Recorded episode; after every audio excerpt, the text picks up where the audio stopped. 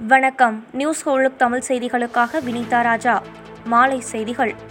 நாட்டில் அனைத்து காவல் நிலையங்களிலும் பெண்களுக்கான உதவி மையங்கள் அமைக்க இருநூறு கோடி ரூபாய் ஒதுக்கப்பட்டுள்ளதாக மத்திய உள்துறை அமைச்சகம் அறிவித்துள்ளது.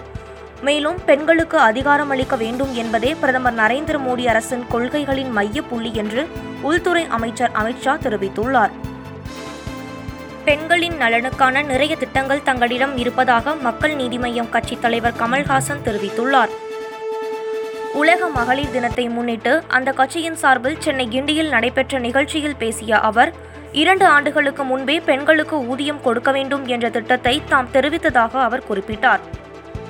மக்கள் நீதி மய்யம் கட்சி தங்களுடன் பேசுவதாக சொல்லப்படும் செய்தி உண்மை அல்ல என அம்மா மக்கள் முன்னேற்றக் கழக பொதுச் செயலாளர் டிடிவி தினகரன் தெரிவித்துள்ளார். அக்கட்சியின் விருப்பமனு பெற்றவர்களுக்கான நேர்காணல் இன்று தொடங்கியதை அடுத்து செய்தியாளர்களிடம் பேசிய டிடிவி தினகரன் உண்மையான தர்ம யுத்தம் இப்போதுதான் தொடங்கியுள்ளது என்று தெரிவித்தார். மத்திய ரிசர்வ் போலீஸ் படையின் பயங்கரவாத எதிர்ப்பு படையில் மகளிருக்கும் இடமளிக்க முடிவெடுக்கப்பட்டுள்ளது.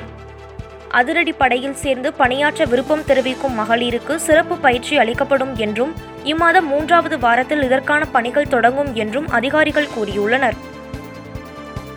தமிழகத்தில் வாக்குப்பதிவின் போது வாக்காளர்களுக்கு கையுறை வழங்கப்படும் என்று தலைமை தேர்தல் அதிகாரி சத்யபிரதா சாஹூ தெரிவித்துள்ளார்.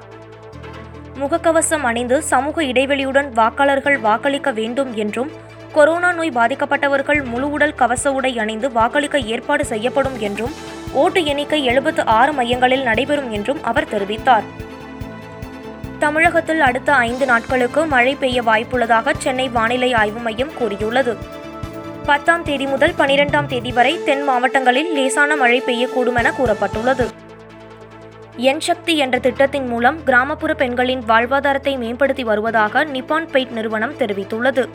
இந்த ஆண்டு இறுதிக்குள் ஆயிரம் பெண் பெயிண்டர்களை அங்கீகரிக்க திட்டமிட்டுள்ளதாக அந்நிறுவனத்தின் இந்திய அலங்கார பிரிவு தலைவர் மகேஷ் ஆனந்த் தெரிவித்துள்ளார். சர்வதேச மகளிர் தினத்தில் இந்தியா முழுவதும் மாற்றங்களை கொண்டுவரும் பெண்களை வணங்குவதாகவும் கூறியுள்ளார். இத்துடன் இந்த செய்தி தொகுப்பு நிறைவடைந்தது. நன்றி வணக்கம்.